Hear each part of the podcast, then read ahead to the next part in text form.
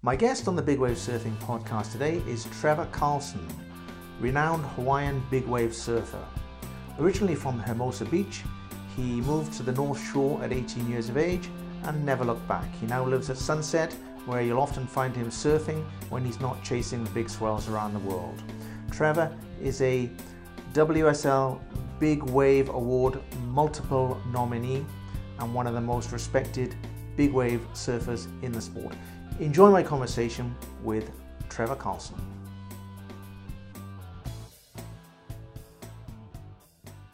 Trevor Carlson, welcome to the Big Wave Surfing Podcast. Thanks for giving us your time. How are you doing, mate? I'm doing great. How about you? Yes, good here. I'm, I'm here in Japan, and uh, you're in Hawaii. Um, actually, you're probably the first Hawaiian big wave surfer I've had on the program, which is quite ironic considering so many, you know, surfing, big wave surfing comes from Hawaii and there are so many big wave surfers. But that uh, is not your full story. Is it? didn't all start in Hawaii for you, did it? No, I grew up in Hermosa Beach, California, and moved to Hawaii when I was 18. Um, I moved out here. My goal in life was to basically work as a lifeguard for my that was what I thought I wanted to do, grow up and do. And so I worked in San Diego City for a summer when I was 18 and moved out here and spent five years working for the city and county of Honolulu lifeguards. Um, I spent a year working in Waikiki and then four years working on the west side. And uh, eventually quit lifeguarding to get into roofing sales and solar uh, solar sales for the sake of a more flexible schedule and um, to get into a commission job versus an hourly job. Right. So I could travel and chase waves and, and not have such a lockdown schedule. Yeah. Yeah. So that yeah, that's what I was going to talk about. Chasing waves. That's been one of your your missions in life, hasn't it? Um, so you you you found yourself in Hawaii. You you set your base there. You established yourself there. And where did you first start surfing um, in in Hawaii? Well, I started surfing in Hermosa Beach uh, growing up which was I, I, was lucky enough to grow up on the water in Hermosa. Mm. Um, so I surfed like El Porto and Hermosa and up and down the coast in Southern California. Um, but then when I moved to the North Shore, I moved to um, uh, I moved to the I moved to Sunset Beach and basically just became obsessed with Sunset um, and all the waves around it. But um, to this day, my focus has always been Sunset Beach. Right. Yeah that's interesting because recently there's been so so much talk about sunset being underrated and what a great wave it is and it should be on the CT tour. Um, what is it about, what is it that relationship you have with sunset? Why do you like it so much? Well, sunset's a great it's a deep water wave that when it gets big is a great training but it's a great place to train with your big boards for bigger waves. And so in a weird way Sunset is kind of like a mini in terms of the lineup and way that we have a North Peak and a West Bowl, and there's on the West days they just come through the West one, they just come through the West Bowl, and on the North days they start in the North Peak and they run all the way through the West Bowl. Is a lot like Jaws in terms of uh, the layout of the wave, and so it's a great place to spend a lot of time out there surfing your big boards and get really and basically just put as many hours as possible on those big boards so that you when those big days come you are more ready than most people who don't surf big boards all the time. So for me and my style of surfing, I mean, I, I like to surf all kinds of everything, but I really, what makes me the most happy would be like a, a 12 foot day or like a, uh, a, basically maxing sunset is like my favorite place in the world. Right. So Maxim, Maxim's Maxim sunset, how big is that? About 12 to 15 or? Like 12 foot Hawaiian. So on the is um, maybe cool. like 20, 25 feet on the face. Right. Uh, yeah. And that's like my happiest place in the world. Um, yeah. But people always talk about like it's a difficult wave. You know, like when the pros go there for contests, they often they get it wrong. They they're the best surfers in the world, but they get it wrong. Why is it such a is it and why is it such a difficult place to surf? Well, there's there's a lot of different there's basically two waves out there. You can go surf the point on a big board, or you can surf the West Bowl on a smaller board. But when you see the guys show up for the contests, they're basically all surfing like six eights. Maybe like a seven zero would be considered a really big board for those guys out there. Whereas I like to surf my like nine eight out there, or maybe my nine zero. Um, I consider like an eight six kind of a small board on the big days out there, and uh, and so there's just different approaches. So when you do see those contests happen out there, they're they're all sitting on small boards, and they basically all surf the West Bowl because the West Bowl is where is where you get barreled, and it is better for the style of surfing that they're trying to do and the type of competing that they're trying to um, to do out there. Mm. It's quite hard to read, is it? Uh, where, where I, I, don't think so. No? I mean, it, it's relatively consistent. Um, I know that some of my backside friends out there are not as in love with the place as I am being frontside out there. Mm. And uh, but that I think that's a little bit because of it's kind of a running wave. And it's hard to look over your shoulder sometimes on running waves like that whereas it's a lot easier to look down the line front side yeah. Um, but yeah. And then people will always know you because on the front of your your board you got the the, the white and black lines yeah? You, is that is that your signature design well I, i've been doing the black and white stripes on the front of my boards for i think about eight years now and um, the reason I started doing that was because I got a number of, I started getting some photos on like Surfline a long time ago, and it was it kept saying unidentified surfer, mm. and it, to me it really bothered me. I was like trying to kind of build a name for myself in terms of big wave surfing. I wanted to get on the tour. I wanted to compete and prove that I could hang with some of the best in terms of that world, but it was never going to happen for me if I was always the unidentified surfer. And so back then, I don't know what clicked, but I've basically decided uh, that I was going to do something on my boards that made made them stand out and and something that was undeniable. Like, okay, that's that's definitely Trevor's board. And so I think it had something to do with the Greg Noll stripes on his board shorts. I ended up putting the stripes on the front of my gun once, and then um, and then I kind of just stuck with it for a lot of years. And actually, this winter is the first winter that I'm changing my stripes from like the standard black and white stripes I've done for a lot of years now, and now I'm just basically doing like tiger stripes and getting a little more artistic with it. Right. Um, a little more similar to the Laird Hamilton stripes he did on his boards uh, with the Jerry boards. Yeah. And um, yeah, uh, it's just fun, fun to play with them. Yeah, I'm not, I just think it's a really smart idea because I, I'm when I look at people, sometimes some guys are doing that, and I know who they are because I thought I know that I know that he always rides that color board or that start, that designer board, and like every time I see a um, a photo with your board in it, I know it's you. So it, it definitely worked, but that's for sure. Yeah. Yeah, so, it's almost bothers me sometimes these the, these days because I I did it for so long with the intention of getting noticed, and then one day I realized that I didn't really want to be noticed as much as I used to want to be noticed, and so at a certain point like it is a great way to create like a, a persona i guess or to like if you look into a, a photo of a lineup and you can i can spot my board super easy um, which is which is great and it's cool to see other guys like Jamie Mitchell has always done it. Um, is doing it now with his blue and red stripe. Uh, there's a number of guys out there who have like their thing that they do on their boards, which is which is cool. Everybody has their little artistic touch to their quiver. Um, and this is kind of why I'm changing it up now and just doing something slightly different.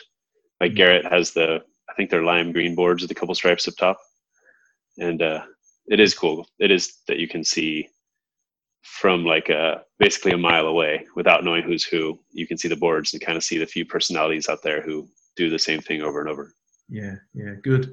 So, um, when Gary Linden was running the Big Wave Tour, were you involved in that? Gary Linden was a, was on the podcast. He did part one and part two of his life story. Actually, it was very interesting. But he, when he was oh, awesome. running the Big Wave Tour, were, were you doing that? So I started chasing the events around, trying to get into the events before it was the WSL Big Wave Tour, when it was still, I guess, just the Big Wave Tour, and Gary was running it back then. But I think Gary yeah. was also running it the first year. It was the WSL Big Wave Tour for yeah, the first he, couple years. They took it over and then he, they kept him on to keep running it. Um, yeah. But they it became the, the WSL Big Wave Tour then. But before that, I think Gary was funding it out of his own pocket, you know, for however long it ran. Um, but they, they, a lot of the guys they tell me, oh, they, they were great days. You know, none of us made any money. Gary kept promising us one day we'll make money out of it, but nobody cared. Everybody had a great time. So you were involved in those days, were you? So I was showing up towards the end of those days, like in Peru and the Mavericks, and just trying to basically like show up and get in and, and from what I in, in Oregon as well. And uh, I had a friend, Aaron Ungerleider, who I think he just showed up to the Oregon event and he's a really good big wave surfer, but he's not like a big name in the big wave surfing world. Um, he lives out here on the North Shore and he basically, I thought he just showed up to the event and he ended up finaling in the event, which is amazing to like be a random guy shows up and like makes it to the finals. And when I heard that story from him, I was like, wow, I, if I just keep showing up, maybe I'll get lucky and they'll like let me in the event.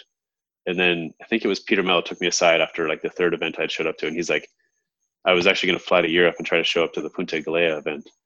And he said something like, don't show up. He's like, you're wasting your money. He's like, you're not going to just get into this event by showing up. He's like, but you've proved your point at this point that like, like you've proved your point, you'll get your chance. And then I made the, uh, I made a video wildcard, I guess, like application kind of thing for the WSL Big Wave Tour. The first year it was the WSL Big Wave Tour. And uh, Nick Vaughn and I were the two guys the first year the WSL became the tour, or it became the WSL Tour, that we got the two wild cards for like the new guys on tour. And we got into the events that year. Right. Um, so chasing those events around during the time that it wasn't the WSL Tour and also being able to collect a few clips of my waves and getting some good waves before the events and after the events um, is what got me on the tour eventually. And uh, um, yeah. Mm. So let, us talk a little bit about your results, your awards. I, I, of course, I know of the the the Double XL Ride of the Year nomination, 2015 Naz- Nazare, eh? Nazare Wave. Well, um, I wasn't nominated. I was nominated for the biggest wave of the year towing in Nazare uh, with Andrei Kar, um, the Russian. Okay. And then I was nominated for the biggest paddle wave of the year in Nazare the same year. And then I got nominated for the worst wipeout of the year a couple years ago, two, three years ago. And then I was nominated four times for the men's overall performance award. Right. Um, and so I think it was the first year that I got on the WSL Big Wave Tour that I got nominated for the men's overall performance award, which to me that was like the that was the one that I always like aspired to to win. Which I haven't actually won any of the awards, but that just getting nominated alone is like a is an accomplishment. Oh, absolutely. And, um, I mean, yeah, absolutely. I think you anyone you're a winner if you get nominated for those things. I think you know. So that's a pretty pretty impressive list of uh, nominations uh, that you have there. Yeah. Um, what what do you prefer? uh, towing or paddling? Well, big wave surfing has always focused entirely around paddling. Mm. Um, I didn't really even start towing until maybe five years ago, and then the only reason I started towing was there were days that I just felt like we were missing out and we like weren't maximizing what was happening out there. And it was basically just like really windy days that the waves were giant and super windy, and we kind of could paddle them, but it wasn't really. It was basically like sit out there all day and maybe get a wave, or like maybe fly, fall from the lip, or like just have something crazy happen. Mm-hmm. And so, um, I think I started towing at Jaws a little bit, like randomly on the windy days, and uh, and then I got hooked real quick because you realize how easy it is to like let go of a rope and get towed into a big wave, and you can put yourself into a really crazy situation really easily, or you can get a really crazy wave relatively easily by letting go of the rope. I mean, that doesn't mean it's easy to necessarily surf the wave, but it's compared to paddling, it's surprisingly easy to get yourself into that situation. Uh, whereas paddling, when it's that big, you have to, first of all, like want to be out there. You have to get in front of it. You got to have the balls to turn on it and go, and then have all the stars aligned to really like be in the right spot and set the right line. Yeah. And um, and so towing is kind of a novelty in a sense to me. It's it's fun. It has a time and a place. Um, I love towing in Nazare. Towing in Nazare is like Nazare is a whole other world. Nazare is basically a tow wave that we can paddle sometimes when it's in the right in the perfect situation.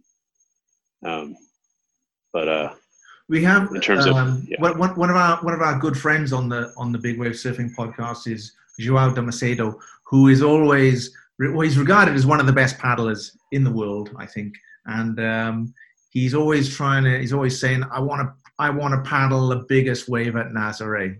Yeah. So. Oh yeah, Joe is awesome. Yeah. He's and he, he's such a gentleman, such a nice guy, you know. But uh, yeah, so that's his. That's his his ambition is to is to paddle a big wave at Nazare. Pretty pretty difficult though, yeah. Because oh yeah, I mean, uh, there's a, only a few guys out there who will really have a shot at lining up and doing really doing it right the way that someone like Joao or Alex Botelho or uh, uh, Jamie Mitchell or there's a number of guys out there who have gotten really big paddle waves. Yeah, yeah. So what what's been what's been your your best contest result um, over the years? You know, my first, the first surf contest I ever did in my life was the Jaws contest um, uh, when I first got on the WSL tour. And so I didn't grow up doing surf contests and I didn't grow up like in the professional surfing world or like in the surfing world in terms of like anything other than I just was obsessed with surfing. Um, and so I didn't, I've never really figured out, it took me a number of years, that's, I'll take that back. It took me a number of years to really figure out how to surf in a contest. Um, but I did final in the Puerto Escondido event. Uh, and I think that was the last actual, maybe it was the last actual WSL Puerto Escondido event. Um, and then I've got seventh in the Nazare event, and then I got seventh in that first Jaws event. And uh, so I've, I, uh, yeah, it, it's interesting to gauge your success based off contests because contests are such like a moment in time. I was just going to ask you that question. How how important is big wave surfing contests um, compared to free surfing big waves it, what place does it have in the sport? Is it really important I, it's an interesting question. Um, there are guys out there whose entire careers the few guys out there who have made careers out of surfing big waves like twiggy um, twiggy's a great example. Greg long. contest for yeah greg long um, contest for everything to those guys because that's where they really they do they surf really well in contests they know how to surf contests they know how to uh, they know how to choose waves and events and be patient and when to go and when to when to not go um, it's it's like a, a totally different little world of, of big wave surfing where I personally don't make a living off surfing big waves or surfing at all. Um, I never have. I, I, most likely never will. I have no real aspirations of being like a professional big wave surfer in terms of like supporting my family off surfing big waves, just because um, it seems a little bit short term mindseted for me to think that I'm going to go and spend like a few years trying to make some money off surfing big waves. And then what happens if I get injured, which I tend to get injured like every other year or like every year. Um, but I think big wave surfing is revolves around free surfing and having the big days where we get to go out there and do what we love and have and just go out there and get to do it. But the contests are a great way to publicize the sport and a great way to really put six guys in the lineup and see what can happen. And, and this is the advantage of the contests is like when you on the, like let's say a big day at Jaws these days, we have like 50 guys in the lineup or at Mavericks, there's like 50 plus guys in the lineup.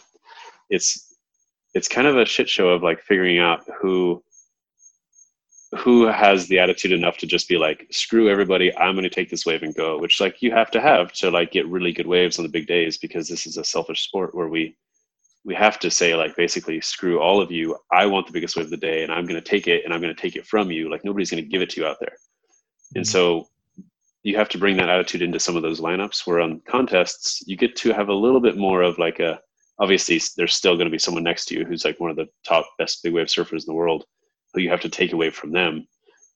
But it is a kind of a, a nice feeling knowing that there's only six guys in the water sometimes, and you get to go out there and maybe get the wave of your life with a legitimately amazing safety team behind you working for the WSL events. And um, I have a love hate relationship with events. I absolutely love what they do for the sport in terms of like the progression of the sport. Sometimes having an event at a certain spot like Jaws can actually magnify the attention on a place like that. And so it makes a lot more people go to Jaws to surf Jaws more with the pure intention that they think that they're going to get into a Jaws event if they go get a good wave out there. Or like at Mavericks, guys will show up to surf Mavericks because they think if they get a really good wave out there, they're going to get into the event. And um, that might be partially true, but you're going to have to basically get like the best wave ever or like biggest wave of the year, the best. I mean, it's not as true as people seem to think it is. Right. Um. Yeah. Yeah, I mean, maybe later on. Um, let's come back to the, the road forward. You know, the road forward as a professional big wave surfer. Is there a road forward? Can you make a living from it? But for the moment, let's keep let's keep on chasing waves because we're talking about you. You, you say uh, um, you you've been surfing a lot at uh, Mavericks, at um, at Jaws, um, Nazare. Um, ha- what other waves? Oh, Puerto Escondido. You had a, you had a bad wipeout there, didn't you? Where was your your uh, award nomi- award nomination for the worst wipeout? Was that Puerto? That was actually at Jaws in a contest. okay. and I'll, I'll chalk that one up to just bad decision making in the moment because I I knew I was late, but I saw the bowl sucking up so nicely that I figured like there's a like a one percent chance that I might be able to get into it, even though I whipped pretty late on it. And um, yeah, uh, Yeah, to actually- con- con- contest can pull the crazy out of you sometimes, and like I on a normal surfing day would never have gone for that wave, but because it was a contest, I turned and went Mm. because of the one percent chance, and then I free fell very far, and Actually, luckily didn't get too yeah. hurt. when I was doing the research, I remember a few days ago I, I pulled up that video, thinking, oh my god, yeah, that's one hell of a wipeout, yeah.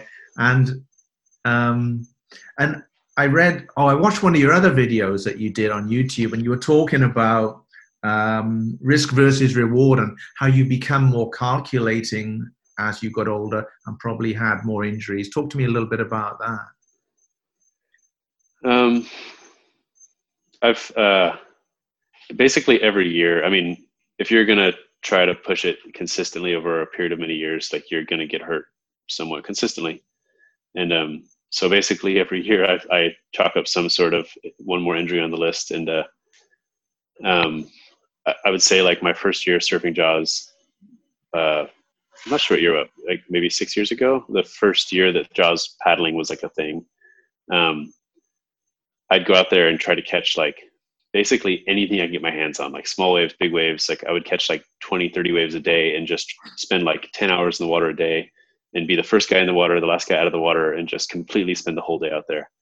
And, uh, and every year I go out there, I'd catch less and less waves, and I've been catching better waves. And I've been getting better at choosing like a kind of letting a lot of the little ones go, or letting a lot of the little is a relative term out there, um, but letting a lot of the smaller ones go and choosing the better, bigger ones.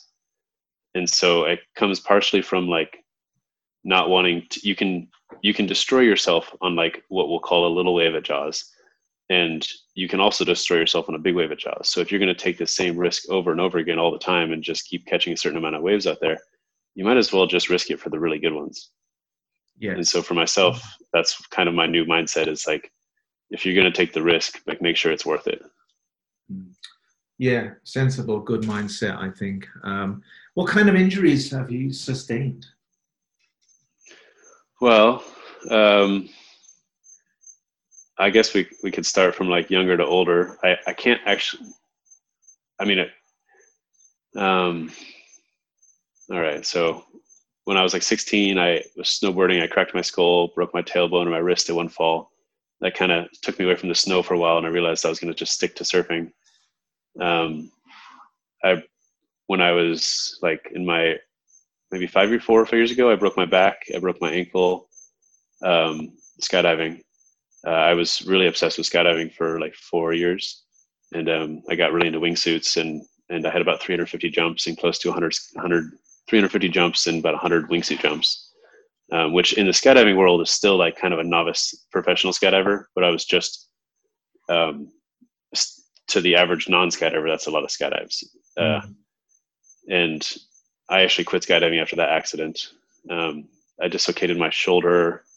I got some nerve damage in my. I just got some nerve damage in my shoulder in Porto Escondido. I got knocked out. Um, I packed a closeout. Well, it didn't look like a closeout. It looked like a really good wave. And then like Porto does sometimes, it like looks like a really good wave and then it runs and then it's eventually close out. And then once it closed out, I rotated in the barrel and did like the landing on the shoulder, kind of like deflecting the face situation or trying to protect my head. And I actually just hit sand inside the barrel, which was kind of a, a shocker. And um, I got knocked unconscious.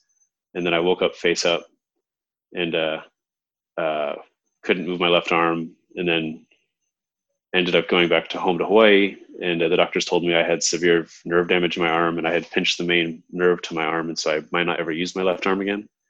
And it took about a year, and I think it was about eight months in that I started really getting getting to use my shoulder again.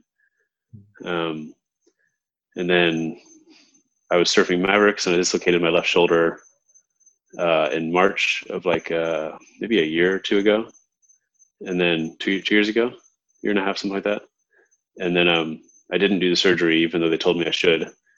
Uh, and then I dislocated my shoulder again in at Laniakea, like a big day at Lani's, um, like last winter in November. And then I did do the surgery in January, and so that kind of messed up my season last year. Um, I did. Oh man, my early twenties, my knees. I tore my meniscus in my right knee three years in a row in my early 20s, and then I tore it in my I tore my meniscus in my left knee, like when I was 18. Mm. Um, and then uh, so you've been through the ringer. you've you've had your fair share of injuries then. Yeah. This this list goes on and on. Like I've yeah. I've broken both wrists twice. Um, I can't move my big toe in my right foot because I dropped glass on my foot and cut the tendon, and the surgery didn't. The surgery failed and like doesn't work, so it kind of messes with my surfing a little bit. Yeah. Um, yeah the, so, the conversation yeah i mean it, it's interesting because like um, i come from the world uh, as well as surfing all my life since the age of nine i come from the world of rugby i played rugby for a very long time and um, two things on that. One is one is uh, is the amount of injuries that you sustain over a career. And uh, i'm i'm uh, probably 20 years ahead of you now. So i'm suffering uh, quite a lot now from the injuries of, of my career. And uh, trying to work out how to um, improve my longevity, how to keep doing not rugby, how to keep surfing because I've got big problems with my neck and stuff. So this is like something for you to bear in mind in the future. I'm sure you're already thinking about it, but longevity is so important. But eventually those injuries catch up with you, and uh, um, I so I was sort of moving it into how do you how do you manage uh, how do you prepare? How do you train? Um, how do you keep your body in shape so that you can keep surfing at the level that you want to? So, when it comes to training, my training has changed a lot over the years. Um, when I was younger, uh, I was a swim team kid, so my whole life revolved around, and I did some cross country and and uh, running, and so my whole life revolved around just like cardio and distance cardio stuff. Um, once I had all those knee injuries is when I got into yoga when I was like 20 maybe? Or I think it was like 20 when I got into yoga and I got super obsessed with yoga and to this day I'm still really into doing yoga. Um, not just like yin yoga stretching but also like power vinyasa flow kind of yoga. Um, and so then through most of my 20s I thought for myself and for surfing the best combination of training was basically like ridiculous amounts of cardio which would be like trail running and biking and uh, swimming and paddling, and then lots of yoga on top of that. Um, and then as I've gotten older, I actually don't do as much cardio as I used to for the sake of just beating down my joints all the time and my knees and my ankles and my shoulders and, and just doing. And so now I do uh, more of a combination of yoga and strength training. And um, I think in my mid 20s is when I got into doing a bit of CrossFit. And then I went through a few years of like pretty obsessed with CrossFit.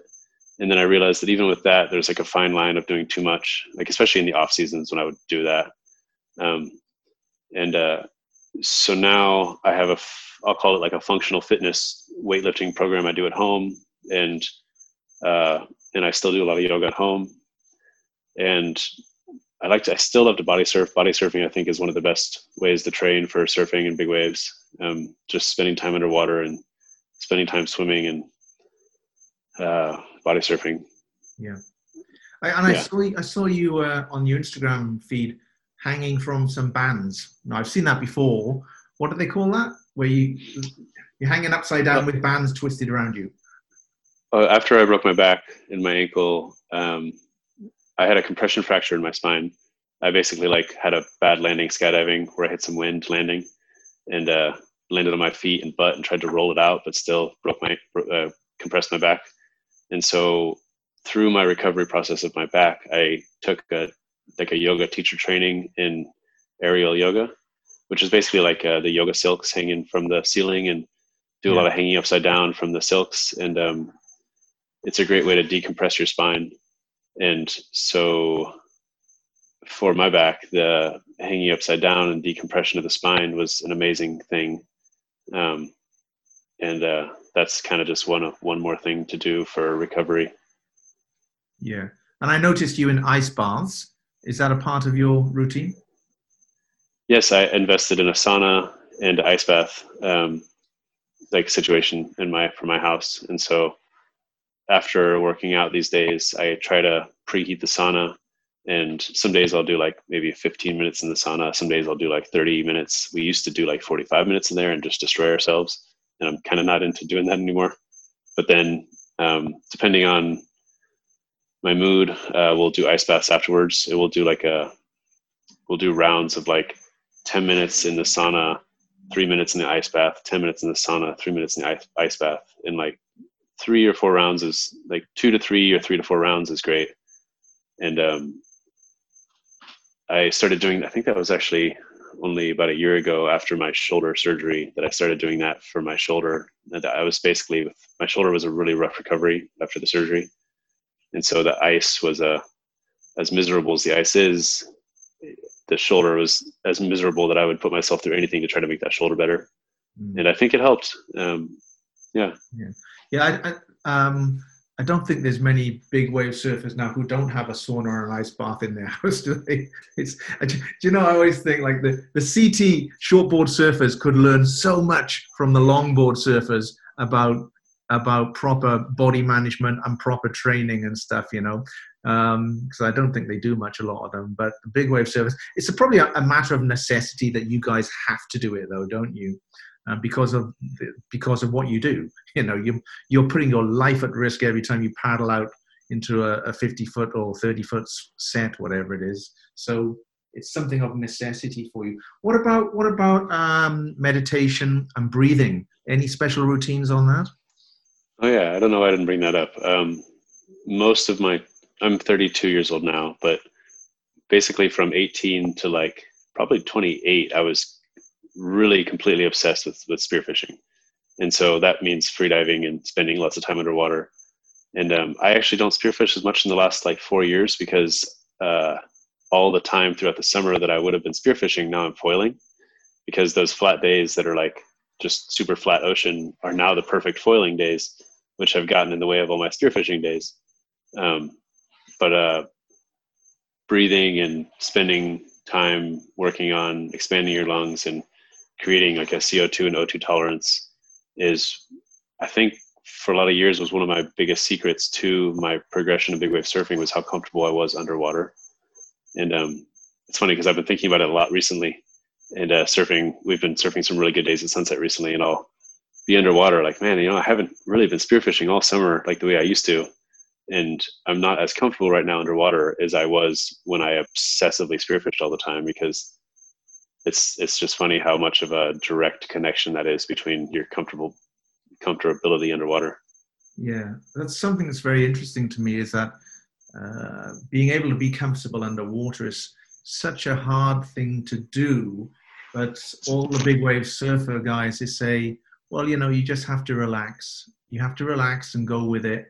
And I, everyone I interview, I say, well, that's fine, but how do you how do you do that? You know, I mean, when, when you do your breathing, let, us take you in. Let me take you into an impact situation where you wipe out, um, or you get caught inside.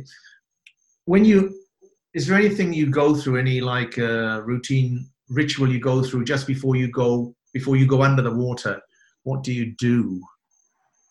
Well, mine when it comes to the mindset of getting caught inside and get your ass kicked and like being underwater doing endless cartwheels. Uh, for me a big part of it is kind of just reminding myself how many times i've been in this situation before. And um, that's not something that everybody can necessarily tell themselves but everybody can remember a time when they were surfing surfers can all remember a time when they're surfing and they got their butt kicked and they're underwater way longer than they wanted to be underwater. And for myself even in really big days these days i try to remind myself that like i've it's I've always been underwater longer than this time. Like I had a two wave hold down at Jaws a couple years ago, and uh, I was underwater for just under a minute. I have a video of the whole like extravaganza, and it was very very shitty. Mm-hmm. And um, I got caught inside Mexico by this one big set that just the photo just doesn't even look real, um, and I really almost drowned. And so these days, when I get caught inside, especially like if it's a like a 10 or a 15 foot wave like and i try to remind myself that like i have gone through so much worse than this moment even though this moment is really not fun and really like my my lungs burn and my everything burns and i don't want to be underneath here and like i just want to be back on the surface. I try to remind myself that like i've just done this so many times before that like all you really can do is relax.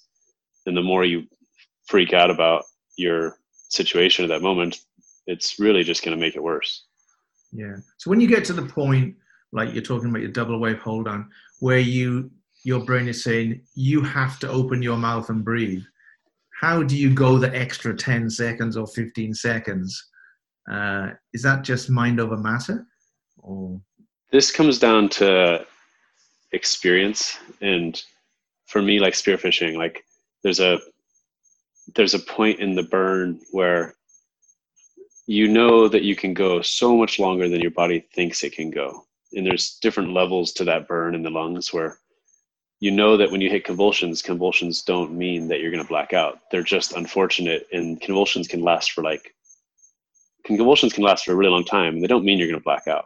Like let's say you're doing like breath holding on on a mat and you're training, sometimes you'll get and you're trying to do like a four minute breath hold sometimes you'll get convulsions like two minutes in. It doesn't mean that you can't hold your breath for four minutes. It just means that you're going to have to deal with convulsions for two minutes of the four minutes.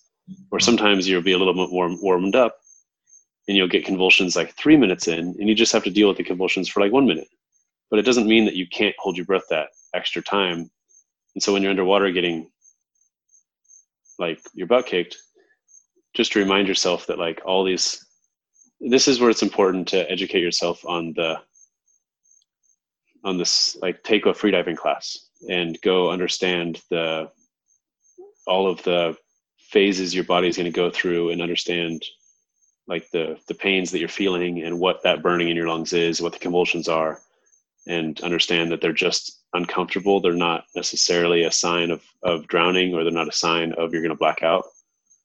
And um, the more you felt those convulsions and the more your body can get used to them, the less terrifying they are when they have them. When you have them.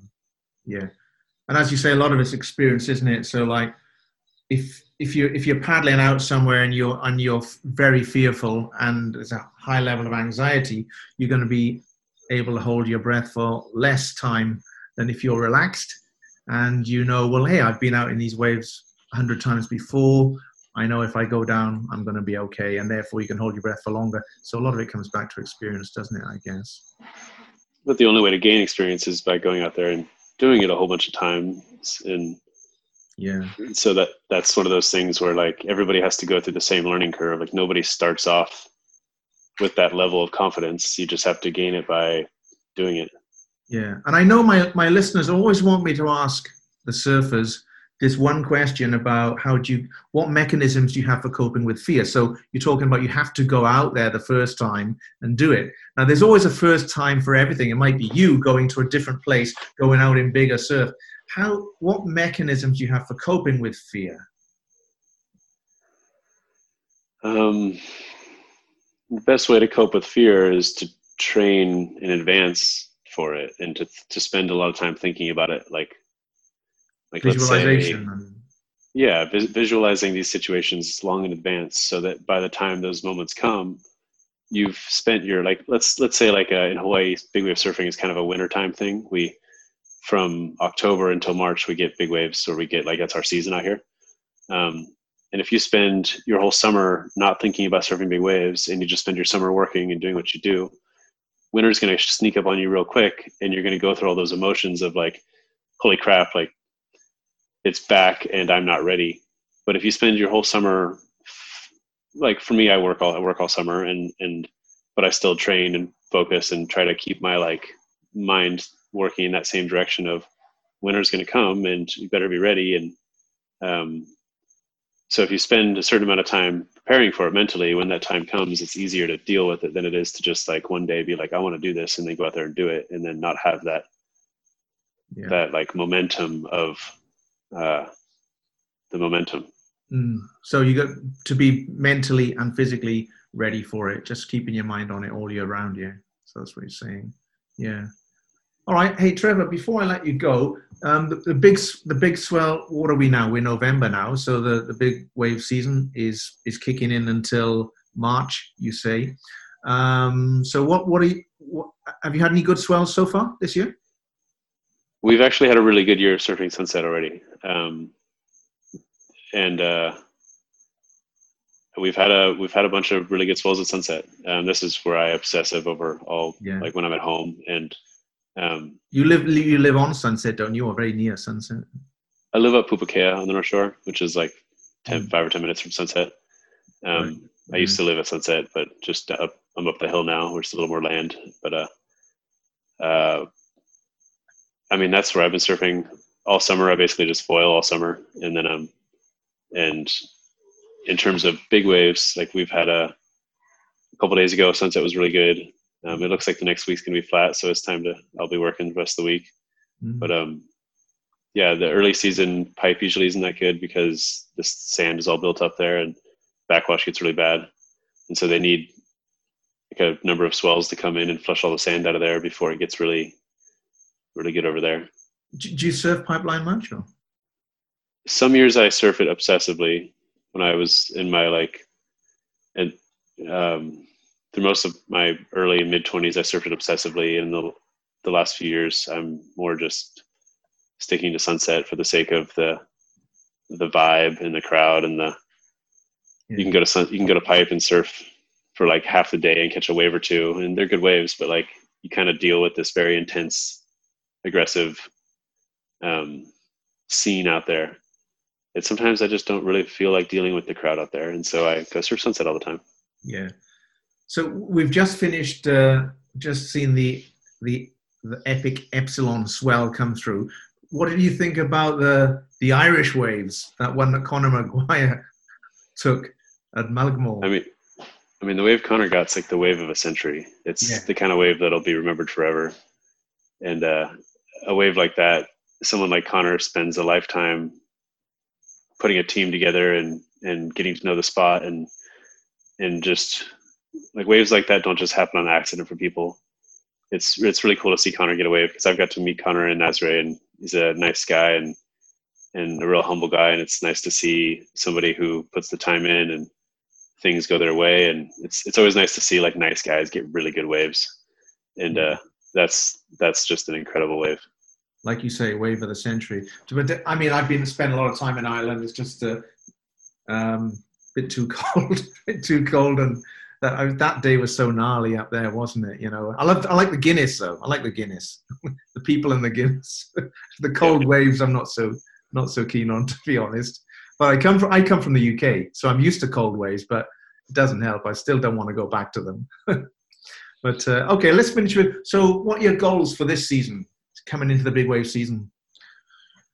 Um, my goals for this. Goals? Yeah. Yeah, my, my goals for this season, especially coming back from the shoulder surgery in January, was I just want to go surf Jaws, and uh, I really want to go back to Nazare and do some towing over there. Um, I'd like to head up to Oregon and do some surfing and snowboarding up there, and uh, do some foiling up in Oregon. Um, I'd like to head back to Todos this this winter and spend some time down there. I've been to Todos twice, and I haven't really. I got to surf in the event, the contest down there but it wasn't really the best waves for a contest.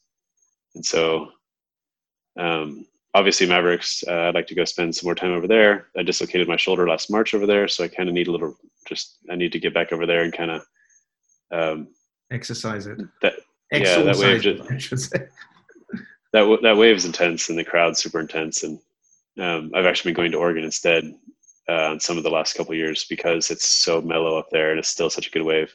Mm.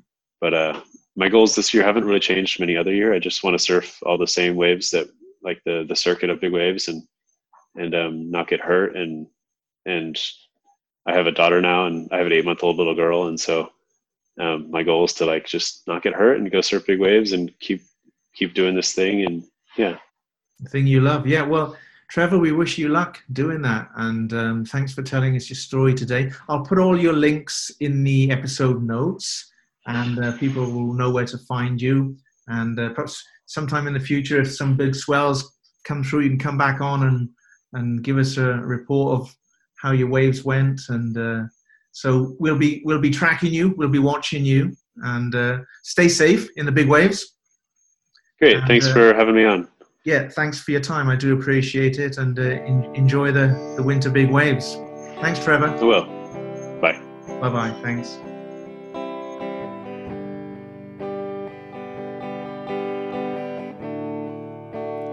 Feeling my way as I go, chasing the line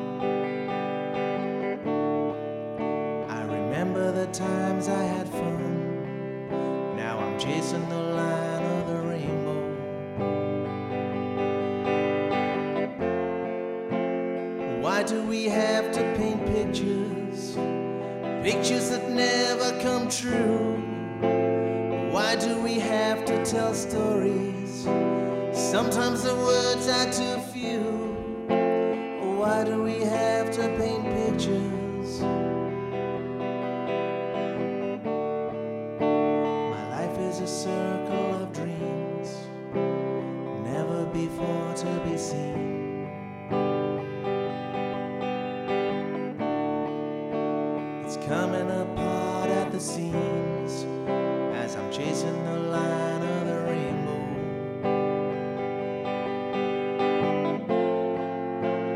Why do we have to paint pictures? Pictures that never come true. Tell stories? Sometimes the words are too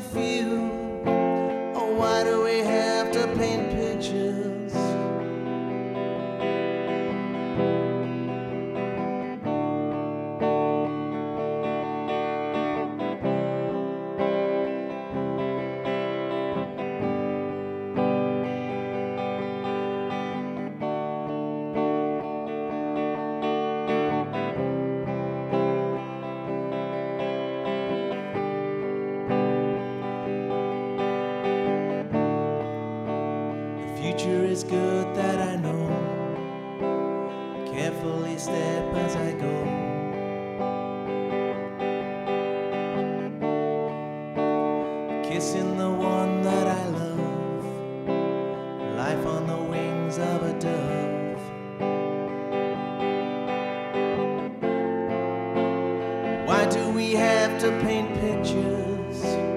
Pictures that never come true Oh, why do we have to tell stories? Sometimes the words are too few. Oh, why do we have to paint pictures? The future is good that I know. Carefully step as I go.